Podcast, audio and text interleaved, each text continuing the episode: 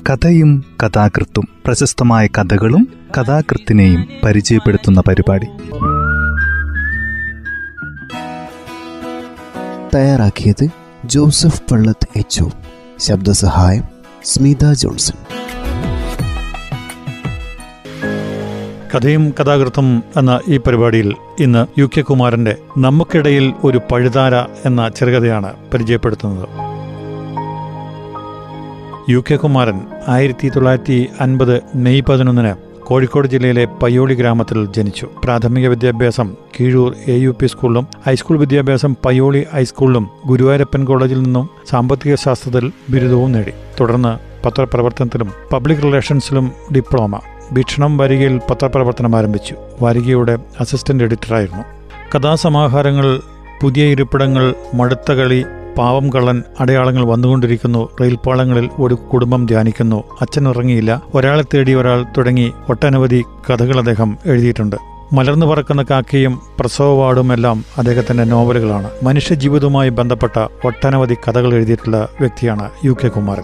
അദ്ദേഹത്തിന്റെ നമുക്കിടയിൽ ഒരു പഴുതാര എന്ന ചെറുകഥയാണ് ഇന്ന് ഈ പരിപാടിയിൽ അവതരിപ്പിക്കുന്നത്. കഥ ഇങ്ങനെ ആരംഭിക്കുന്നു. എപ്പോഴും സ്വന്തം അസുഖങ്ങളെക്കുറിച്ച് മാത്രം സംസാരിക്കുന്ന ഒരു കൂട്ടുകാരി എനിക്കുണ്ടായിരുന്നു. ഉണ്ടായിരുന്നു എന്ന പ്രയോഗത്തിൽ അല്പം പിശകുണ്ട്. ഇപ്പോഴും ഉണ്ട്. അവളെ കണ്ടിട്ട് ഏറെ നാളായി എന്ന് മാത്രം. എന്നാലേ എനിക്ക് ഉറപ്പാണ്. ഇനി കാണുകയാണെങ്കിൽ പോലും അവൾ സംസാരിച്ചു തുടങ്ങുക മുമ്പെങ്ങോ പറഞ്ഞു വെച്ച ഒരസുഖത്തെ മുന്നിൽ വെച്ചിട്ടായിരിക്കും. അസുഖം ഏതെന്നോ അതിന്റെ ദുരിതങ്ങൾ എന്തെന്നോ ഞാൻ മറന്നിരിക്കും. എന്നാൽ അവൾ അങ്ങനെയല്ല. എന്റെ ഓർമ്മയുടെ കാലയളവ് ചുരുങ്ങിപ്പോയതിന് പലപ്പോഴും ഞാൻ പഴി കേൾക്കേണ്ടിയും വരുന്നു. ഒന്നോ രണ്ടോ വർഷം മുമ്പ് പറഞ്ഞ ഒരു കാര്യം എക്കാലത്തെ നിക്ഷേപമാക്കി മാറ്റുന്നത് എങ്ങനെയാണ്? പ്രേമാതുരമായ ഒന്നാണെങ്കിൽ അത് സ്വപ്നത്തിലെ പരവതാനിയായി പരന്നു കിടന്നേനെ. അല്ലെങ്കിൽ ഏറെ പൂക്കളുള്ള ഒരു തോട്ടം പോലെയോ ഒന്നിലധികം മഴവില്ലുകൾ നിറഞ്ഞ ആകാശവിധാനം പോലെയോ എന്നാൽ അവൾ എപ്പോഴും തുറക്കുക ദുരിതത്തിന്റെ ഒരു ഭാണ്ഡക്കെട്ടാണ്. ചിലപ്പോൾ മനം പെരട്ടുന്ന അഴകിയ ഗന്ധം നിറഞ്ഞതായിരിക്കും അത്. എങ്കിലും അവളോട് എനിക്ക് വലിയ സൗഹൃദമായിരുന്നു. അവൾ എന്നോട് പറഞ്ഞിരുന്നത് ഇതാണ്. വേട്ടക്കാരന്റെ കരുത്തോടെയാണ് രോഗം എന്നെ പിന്തുടർന്നുകൊണ്ടിരിക്കുന്നത്. ഓടി ഓടി ഞാൻ തളർന്നു. ശരീരത്തിന്റെ ഏത് സന്ധിയിലാണ് വേട്ടക്കാരന്റെ പിടിമുറക്കം ഉണ്ടാകുന്നതെന്ന് നിശ്ചയമില്ല. ഇടയ്ക്ക് പെരുവിരലിൽ ചിലപ്പോൾ മൂർധാവിൽ മറ്റു സമയങ്ങളിൽ ദേഹമാസകലം. പഴുതാരയെ പോലെയാണ് അത് ഇഴഞ്ഞു നടക്കുന്നതും കുത്തി നോവിക്കുകയും ചെയ്യുന്നത്. പുലർകാലത്തെ തണുപ്പോ സായങ്കാലത്തെ സ്വാന്തനമോ ആസ്വദിക്കാൻ എനിക്കാകുന്നില്ല. ജനവാതിൽ തുറന്നിട്ടാൽ കടൽ പോലെ പരന്നുകിടക്കുന്ന ഇരുളിന്റെ ദൃശ്യം. അതിനിടയിൽ ഒരു രഥം ആരെയോ തിരക്കി അതിവേഗം സഞ്ചരിച്ചുകൊണ്ടിരിക്കുന്നു. ശിവ എനിക്കറിയാം അത് ആരെയാണ് അന്വേഷിക്കുന്നതെന്ന്. അന്വേഷിക്കുന്നയാൾ തൊട്ടടുത്തുണ്ടായിട്ടും അത് കാണുന്നില്ല. അതാണ് അതിന്റെ വിധി എന്റെയും. രോഗഭീതി ഏറെ മൂർച്ഛിച്ച നാളുകളിൽ ഒന്നായിരുന്നു അത്. യഥാർത്ഥത്തിൽ അവൾക്ക് രോഗമില്ലെന്നും ഭീതി ഒരു രോഗമായി അവളിൽ നിറഞ്ഞിരിക്കുകയാണെന്നും എനിക്കറിയാമായിരുന്നു. പക്ഷെ അങ്ങനെ പറഞ്ഞ അവളെ ആശ്വസിപ്പിക്കാൻ എനിക്ക് കഴിയുമായിരുന്നില്ല. കാരണം രോഗവുമായി അവൾ ഇപ്പോൾ സംസാരിച്ചുകൊണ്ടിരിക്കുകയാണ്. ഏകാന്തതകൾക്കിടയിലുള്ള സല്ലാപത്തിന്റെ സുഖകരമായ അവസ്ഥയിൽ പോലും അത് രൂപാന്തരപ്പെട്ടിരിക്കുന്നു. അനുവിന്റെ ഏകാന്ത നിമിഷങ്ങളിൽ രോഗത്തിന്റെ സാന്നിധ്യം ഇപ്പോൾ അനിവാര്യമാണ്. അവളുടെ വാക്കുകളിൽ ഒറ്റപ്പെടലിന്റെ ദുരവസ്ഥയില്ല. ഒരു വിളിക്കപ്പുറത്ത് രോഗത്തിന്റെ ജാഗരൂകമായ മനസ്സ്. അതില്ലെന്ന് ഞാൻ പറഞ്ഞാൽ അവൾ അസ്വസ്ഥമായേക്കും. മുറിയിൽ നിന്നും ഒരാളാണ് പെട്ടെന്ന് ഇറങ്ങിപ്പോകുന്നത്. കൂട്ടുകാരിയെ കാണാൻ പോകുമ്പോഴൊക്കെ ഞാൻ സ്വയം ചോദിക്കുന്ന ഒരു ചോദ്യമുണ്ട്. ഇന്നവൾ ഏത് രോഗത്തിന്റെ പേര് പറഞ്ഞാണ് എന്നെ വട്ടം കറക്കുക? ഞാനും സവിതയുമായി സംസാരിക്കുന്നതിനിടയിൽ അനുവും അനുവിന്റെ രോഗങ്ങളും പലപ്പോഴും കടന്നു വരാറുണ്ട്. സവിത എന്റെ ഭാര്യയായി അടുത്ത കാലത്താണ് ജീവിതത്തിലെത്തിയത്. ഒരു സാധാരണ നാട്ടിൻപുറത്തുകാരിയാണ് സവിത. പക്ഷെ അവൾക്ക് ഉൾക്കാഴ്ച കൂടുതലാണെന്ന് പലപ്പോഴും തോന്നിയിട്ടുണ്ട്. അതിൽ ഞാൻ സന്തോഷിക്കുകയും ചെയ്യുന്നു. വിവാഹത്തിന്റെ ആദ്യ നാളുകളിൽ ഭാര്യയ്ക്ക് ഞാൻ അനുവിനെ പരിചയപ്പെടുത്തിയത് ഈ വിധത്തിലായിരുന്നു. അനു എന്നൊരു കൂട്ടുകാരി എനിക്കുണ്ട്. എന്നിട്ട്? അവൾക്ക് രോഗമെന്നൊരു കൂട്ടുകാരനുമുണ്ട്. ഇതൊരു പഴങ്കഥയാണല്ലോ എന്ന മട്ടിൽ ഭാര്യ എന്റെ നേരെ നോക്കുകയും കഥയുടെ മറുപുറം കണ്ടെത്തിയിട്ടെന്നോണം എന്നെ ദയാപൂർവം ഒന്ന് ഒഴിയുകയും ചെയ്തു. ഞാൻ തിരക്കി. താൻ എന്താണ് ഒരുമാതിരി? ബാക്കി ഞാൻ പിന്നെ പറയാം. ഞങ്ങളുടെ വിവാഹത്തിന്റെ കാര്യം ഞാൻ കൂട്ടുകാരിയെ അറിയിച്ചിരുന്നു. പോയി ക്ഷണിക്കണമെന്നും ഓർത്തിരുന്നതാണ്. പിന്നെ വേണ്ടെന്ന് വെച്ചു. കാണുമ്പോൾ അവൾ പഴയ വരികൾ പൂർത്തിയാക്കാൻ എന്നോട് ആവശ്യപ്പെട്ടേക്കും. അതെനിക്ക് കഴിയുമായിരുന്നില്ല. എവിടെയാണ് അവസാനിപ്പിച്ചതെന്ന് ഓർക്കാൻ പോലും സാധിക്കാത്ത നിസ്സഹായത. അപ്പോൾ വേവുന്നത് അനുവായിരിക്കും. സൗഹൃദത്തിന്റെ തുടുപ്പ് മുമ്പത്തെ പോലെ തിളച്ചു വരാത്തത് എന്താണ് ശിവ എന്നാണ് അവൾ ഉടൻ ചോദിക്കുക. എനിക്കത് സമ്മതിക്കേണ്ടി വരും. തിരക്ക് മറ്റു ചില ബന്ധപ്പാടുകൾ. അവിടെ ശുദ്ധമായ സൗഹൃദം പോലും സൂക്ഷിക്കുക എത്ര ശ്രമകരമാണെന്ന് തിരിച്ചു ചോദിക്കണമെന്ന് പലവട്ടം കരുതിയതാണ്. പിന്നെ തോന്നി വേണ്ട. എന്റെ മൗനം പോലും കുറ്റസമ്മതമായി അങ്ങനെ കിടക്കട്ടെ. ഇപ്പോഴും ഞാൻ അവൾക്ക് നല്ലൊരു കൂട്ടുകാരനാണ്. വിശ്വസിക്കാൻ കഴിയുന്ന നല്ല സുഹൃത്ത്. മറ്റു തരത്തിലാണ് അവൾ അത് സൂചിപ്പിക്കാറുള്ളത്. സൗഹൃദമായി എത്തുന്ന ഫോൺ വിളികളിൽ ദുരൂഹമായ ഒരുപാട് ദുസൂചനകളുണ്ടെന്ന് അനു പറയാറുണ്ട്. ഒന്നുമില്ലെങ്കിലും രാത്രി അസമയങ്ങളിൽ വിളിച്ച് നിന്റെ നെഞ്ചു ഞാൻ തടവി തരട്ടെ എന്നോ ഈ തണുത്ത രാത്രി രോഗം നിറഞ്ഞ ശരീരത്തിന് ഒരു കൂട്ട് എത്ര നല്ലതാണ് അതിന് ഞാൻ വരട്ടെ എന്നോ ക്ഷേമാന്വേഷണം നടത്തി എന്നെ അസ്വസ്ഥനാക്കുന്നില്ലല്ലോ. സൗഹൃദങ്ങളും ഒരു പഴുതാരയാണ് ശിവ. ചിലപ്പോൾ അത് ഇഴഞ്ഞ് നമ്മെ വെറുപ്പിക്കുകയും മറ്റു ചിലപ്പോൾ നമ്മെ കുത്തി മുറിവേൽപ്പിക്കുകയും ചെയ്യും. ഓരോരുത്തരുടെയും മനസ്സിൽ ഒരു പഴുതാരയുണ്ട്. അല്ലെങ്കിൽ നാമെല്ലാം പഴുതാരകളാണ്. പിന്നെയും അവൾ ധാരാളമായി സംസാരിച്ചു കൊണ്ടിരിക്കും ഒടുവിൽ എന്റെ മനസ്സിലും കുറെ തീ കോരിയിട്ടുകൊണ്ടാണ് അവൾ അത് അവസാനിപ്പിക്കുക. അതൊന്നും താങ്ങുവാനുള്ള ഒരു സാഹചര്യമായിരുന്നില്ല അപ്പോൾ. അതുകൊണ്ടാണ് വിവാഹത്തിനുള്ള ക്ഷണം ഒരു കത്തിലൊതുക്കിയത് രോഗശൈലിയിൽ കിടന്നും ഞാൻ നിനക്ക് ശുഭകരമായ ദാമ്പത്യ ജീവിതത്തിന് ആശംസ നേരുന്നു എന്നൊരു കുറിപ്പെങ്കിലും അയക്കുമെന്ന് ഞാൻ വിചാരിച്ചു. ഒട്ടേറെ ആശംസകൾക്കിടയിൽ നിന്ന് അത് പൊക്കിയെടുത്ത് ഇതാ എന്റെ കൂട്ടുകാരി നമുക്കയച്ചത് എന്ന് പറഞ്ഞുകൊണ്ട് സൗദിയെ കൊതിപ്പിക്കണമെന്നും ഞാൻ കരുതിയതാണ്. കത്തുകൾ പരിധി നടക്കെ സവിത ചോദിച്ചു എന്താണ് തിരയുന്നത്? വളരെ പ്രധാനപ്പെട്ട ഒരു കത്ത്. അപ്പോഴും അവൾ ദയാപൂർവം എന്നെ നോക്കി. ഒരിക്കലും കണ്ടെടുക്കാൻ കഴിയാത്ത ഒന്നിനു വേണ്ടിയുള്ള ഭ്രാന്തൻ പാച്ചിലായിട്ടായിരിക്കും അവൾ അതിനെ കണ്ടിട്ടുണ്ടാകുക. തിരച്ചു നിർത്തി ഞാൻ പറഞ്ഞു അത് കാണുന്നില്ല. ചിലപ്പോ നാളെ വന്നേക്കും. വരേണ്ടത് യഥാസമയത്ത് വരും. ഇല്ലെങ്കിൽ ഓർത്തോളൂ അതൊരിക്കലും വരലുണ്ടാവില്ല. അവളുടെ ഉൾക്കാഴ്ചയാണ് ശരിയായത്. ലെറ്റർ ബോക്സിൽ ഒരു കത്ത് പോലും എനിക്കില്ലാത്ത ദിവസങ്ങളായിരുന്നു പിന്നീട്. മഴക്കാലവും മഞ്ഞക്കാലവും വരുമ്പോൾ അകാരണമായ ഒരു തരം വേവലാതി എന്നിൽ പടർന്നു കയറുമായിരുന്നു. തുടക്കത്തിൽ എനിക്കതിന്റെ കാരണം കണ്ടെത്താൻ കഴിഞ്ഞില്ല. എന്നാൽ തുടരെ തുടരെ മനസ്സിനെ വെട്ടിയും മുറിച്ചും പരിശോധിക്കുന്നതിനിടയിൽ വേവലാതിയുടെ കാരണവും ഏറെക്കുറെ എനിക്ക് മനസ്സിലായി. മഴക്കാലത്തിന്റെയും മഞ്ഞുകാലത്തിന്റെയും ആരംഭത്തിലാണ് എന്റെ കൂട്ടുകാരിയിൽ രോഗഭീതി ഏറെ വർദ്ധിക്കുക. പുതുമഴക്കാലത്തിന്റെ ചിഹ്നങ്ങൾ ആകാശ ചെരുവിലെങ്ങോ പ്രത്യക്ഷപ്പെടുമ്പോൾ എന്റെ ആദി പെരുകുന്നു. അനുവിന് ദുരിതക്കാഴ്ചയുമായി ഇതാ ഒരു മഴക്കാലം. എന്നാൽ ഇപ്രാവശ്യത്തെ മഴക്കാലം എന്നെ തെല്ലുപോലും സ്പർശിക്കുകയുണ്ടായില്ല. കൂട്ടുകാരിയെക്കുറിച്ച് എങ്ങനെയോ ഞാൻ മറന്നിരുന്നു. പിന്നീട് ഒരിക്കൽ കാലവർഷം പെയ്തൊഴിഞ്ഞ ആകാശത്തിന്റെ തെളിമയാർന്ന മുഖം എന്റെ മുന്നിലേക്ക് യാദൃച്ഛികമായി കടന്നു വന്നു എനിക്കെപ്പോൾ തെല്ല് കുറ്റബോധം തോന്നിയിരുന്നു.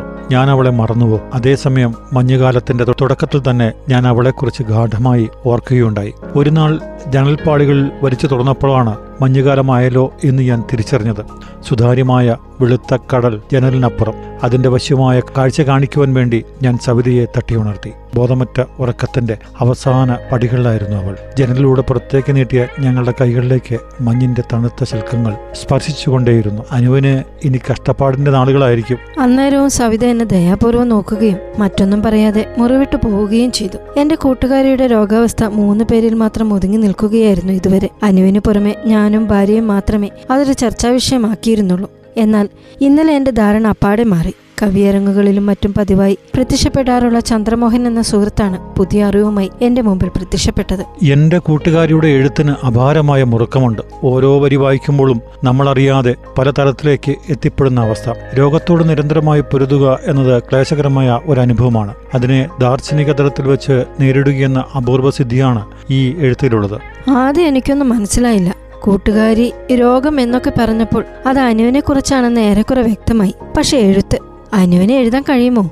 അവളുടെ ഏറ്റവും വലിയ സിദ്ധി എന്നും ആകർഷകമായ സംസാരമായിരുന്നു. അതിലപ്പുറം ചന്ദ്രമോഹൻ പോകുമ്പോൾ പറഞ്ഞു നീ ഒന്ന് എടുത്ത് വായിച്ചു നോക്ക്. വണ്ടർ അടിച്ചു പോകും. ഞാൻ വായിച്ചു. സംസാരിക്കുന്നതിനേക്കാൾ ശക്തിയായി അവൾ എഴുതിയിരിക്കുന്നു. എഴുത്തിനോടൊപ്പം ഫോട്ടോ ഇല്ലായിരുന്നുവെങ്കിൽ ഞാൻ സംശയിച്ചേനെ. അത് അനു തന്നെയോ?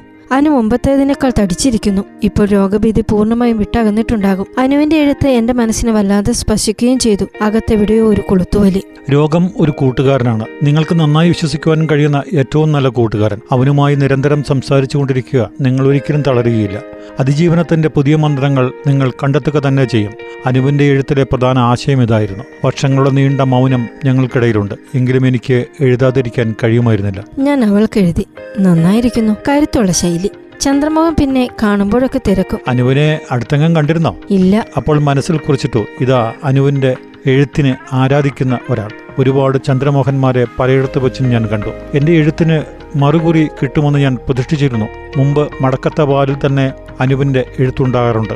രോഗാതുരമായ കാലത്തെക്കുറിച്ച് ചെത്തിക്കൂർപ്പിച്ച ഭാഷയിലാണ് രണ്ടാമത്തെ അനുഭവക്കുറിപ്പിൽ അനു എഴുതിയിരുന്നത്. മൂക്കിലൂടെ അന്നനാളത്തിന്റെ ആഴത്തിലേക്ക് ഇറങ്ങിക്കിടക്കുന്ന ട്യൂബിന്റെ ഭാരവും ഇടത്തെ കൈത്തണ്ടയിൽ ഞരമ്പിലേക്ക് അമർന്നു കിടക്കുന്ന സൂചിയുടെ വേദനയും കണ്ണുകൾ കൂട്ടിപ്പിടിച്ച് ചക്ര കസേരകളിലൂടെ നീങ്ങുമ്പോൾ മുമ്പിൽ കാഴ്ചകൾ വ്യക്തം ഇല്ല കാഴ്ചകളേ ഇല്ല. ഇങ്ങനെ ഒരു ഭൂതകാലം അനുവിനുണ്ടായിരുന്നു അനു പറഞ്ഞ കഥകളിലൊന്നും ഇത്തരമൊരു ചിത്രമില്ലായിരുന്നു. പിന്നെ ഇത് എപ്പോഴാണ് കടന്നു വന്നത്? ഭാവനയുടെ ദൂർത്തുകൊണ്ട് പുതിയ അനുഭവങ്ങൾ സൃഷ്ടിക്കുമോ? ഞാൻ കൂട്ടുകാരിക്ക് വീണ്ടും എഴുതി. കൃത്രിമമായ ഒരു ഭൂതകാലം വാർത്തെടുക്കുക ഇപ്പോൾ ഒരു ശീലമായിരിക്കുന്നു. ഭൂതകാലമില്ലാത്ത ഒരു ജനതയുടെ ശാപമാണത്. അനുവിനൊരു ഭൂതകാലമുണ്ട്. പക്ഷെ അത് ഇതല്ല. എഴുത്തുകാരിൽ പലരും രോഗവും ദാരിദ്ര്യവും സ്വയം വിറ്റുകൊണ്ടാണ് കാലം കഴിക്കുന്നത്. രചനയിൽ എന്തും പുനഃസൃഷ്ടിക്കാം. പക്ഷെ ഇല്ലാത്ത ഭൂതകാലത്തെ ശൂന്യതയിൽ പ്രതിഷ്ഠിക്കരുത്. അത് പാപമാണ്. അനു ഇപ്പോൾ ഒരു എഴുത്തുകാരിയാണ്. എഴുത്തുകാർ പാപം ചെയ്യരുത്. ദുരിതകാലത്തെ ആവർത്തിച്ച് പെരുപ്പിക്കുകയും വരുത് അത് മറ്റൊരു പാപമാണ്. ദിവസങ്ങൾക്ക് ശേഷം ലെറ്റർ ബോക്സിൽ ചിരപരിചിതമായ കൈയക്ഷരം. കൂട്ടുകാരിയുടെ കത്ത് അനുകുറിച്ചിരിക്കുന്നു. ശിവ എനിക്ക് നിന്നെ ഒന്ന് കാണണമെന്നുണ്ട്. ഇവിടെ വരാമോ? കൂട്ടുകാരിയെ കാണാൻ പോകുമ്പോൾ സവിതയെ കൂടി ഞാൻ ക്ഷണിച്ചതാണ്. പക്ഷെ അവൾ ഒഴിഞ്ഞു മാറി. സൗഹൃദം ഒരു പഴുതാര എന്നല്ല കൂട്ടുകാരി പറയാറുണ്ടായിരുന്നത്? അതെ എന്തിനാണിപ്പോൾ അത് ഓർമ്മിപ്പിക്കുന്നത്? പോയി വരൂ. ബാക്കി ഞാൻ പിന്നെ പറയാം. വിശാലമായ മുറിയിലാണ് അനു ഇരുന്നിരുന്നത്.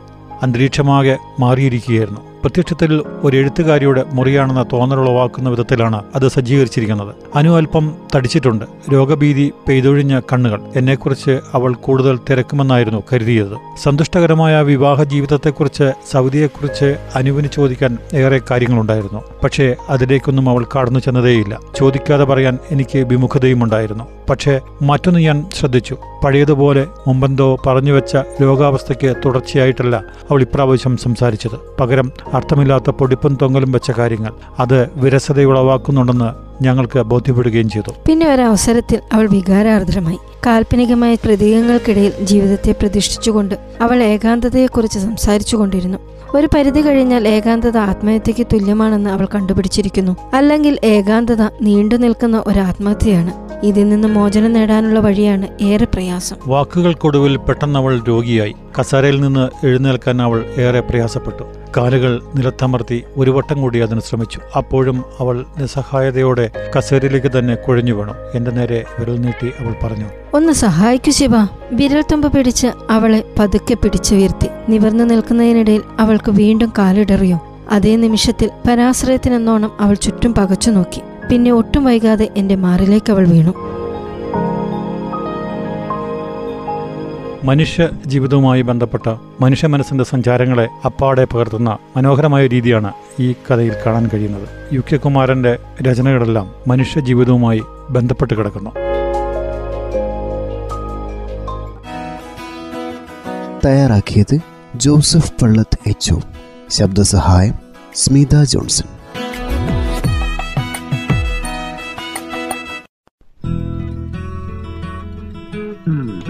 കഥയും കഥാകൃത്തും പ്രശസ്തമായ കഥകളും കഥാകൃത്തിനെയും പരിചയപ്പെടുത്തുന്ന പരിപാടി.